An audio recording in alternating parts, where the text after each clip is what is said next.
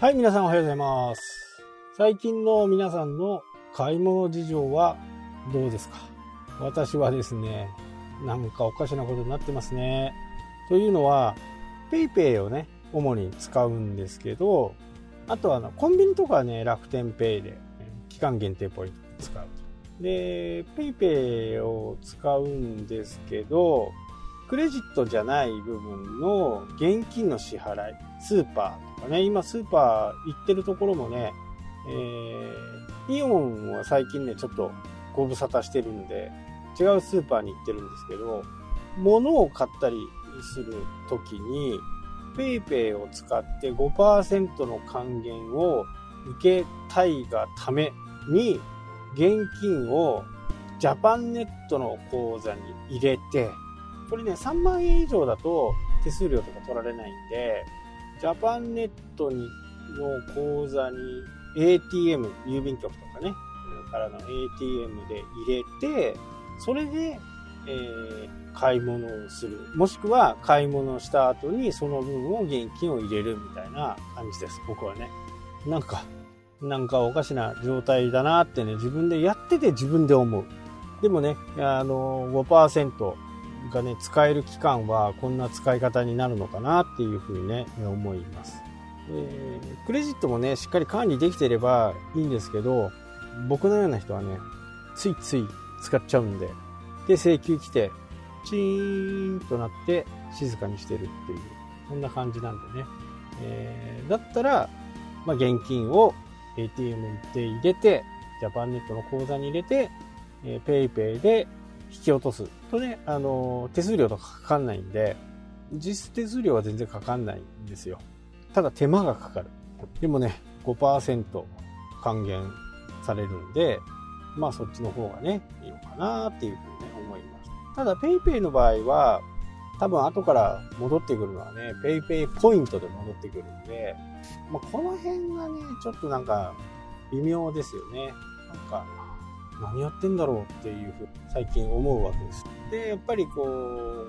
お得な情報でね、えー、物を買いたい、お得な情報還元率とかで買いたい人は、まあこういったことをしてんのかな、してないのかちょっと分かんないですけど、まあ僕はとりあえずね、えー、来年のろくがつまではね、えー、こういうふうな買い方をしていくかなっていう。ただやっぱり現金をね、持ち歩かない便利さっていうのはやっぱりすごくいいんで、えー、出張とか行くとね、本当に現金使わないんですよね。だいたいこうクレジット決済もしくは電子マネー決済で終わっちゃうんで、本当に使わない。ただあまり行ったことのないところ、あまり行ったところのないところとか、ネットで乗車券を買えないところとかはね、お金出しちゃったり、えー、かな、えー、バスなんかもね、最近、あのー、電子マネーが使えるんで。ただこの間行った大井川鉄道はね、使えなかったですね、現金だね。旅館もね、えー、現金のところが多いですから、まあね、お客さんの利便性を考えてね、クレジットをしてくれるとね、いいんですけどね。こうやっぱりその手数料っていうね、今うちで言うと楽天ペイで さんてんにーよんパーセント、 エアペイリクルートがやってるやつだと今 にてんなな とか、そんな安い金額でね、やってるのかなっていうふうにね、思いますけど、まあ、この手数料がやっぱり取られるっていうことと、未だにね、えーごパーセント 取られるんじゃないかっていうふうに思ってる人。あと、支払いのサイトがね、じゅうごにちとかさんじゅうにちになってしまうんじゃないか。まあ、現金がその分ね、回らない、その月が回らないとかいうふうに考えているのかもしれないですけど、まあ確かに手数料は取られますよね。手数料は さんパーセント ぐらい取られちゃうんで、それはね、取られたくないと思うと、やっぱり取られないようにね、するオーナーさんもね、多いとは思うんですけど、支払いサイトに関しては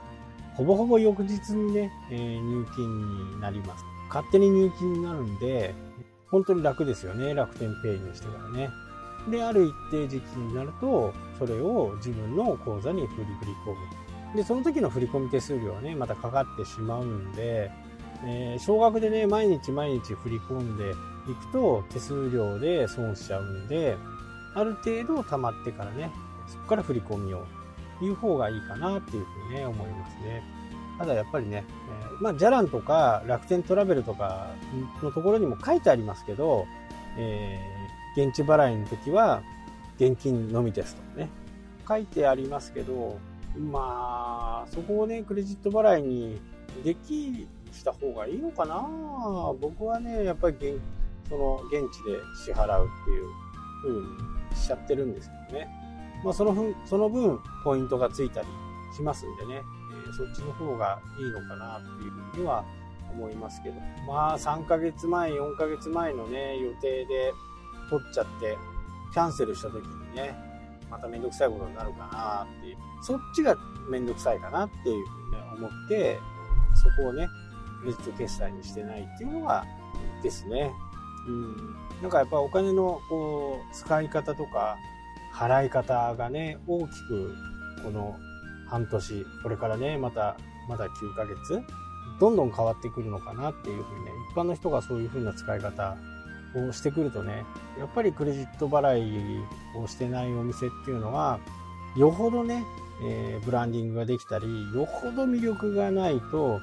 ちょっと厳しいかなっていうふうに、まあ、先日もお話ししましたけど、楽天ショップでも ごパーセント 対応の店と ごパーセント じゃないお店がある。じゃあどっち買うっていうと ごパーセント 対応のところを買いますよね。なので今自分のところのサイトで ごパーセント 対応してないところは、もう今ね、慌てて作業してると思いますよね。やっぱり ごパーセント っていうのはちょっと魅力ですよね。まあ皆さんのね、えー、買い物の仕方がね、どういう風に変わっていくのか教えていただければね、Twitter なんかでフォローしてもらうと嬉しいですね。はい、えー、武藤正隆でね、出てきますので、それでフォローしていただいて、そこでこんな買い物の仕方ですよとか、まあダイレクトメールでも何でもいいんで教えていただけるととても嬉しいです。はい、というわけでね、今日はこの辺で終わりたいと思います。それではまた。したっけ？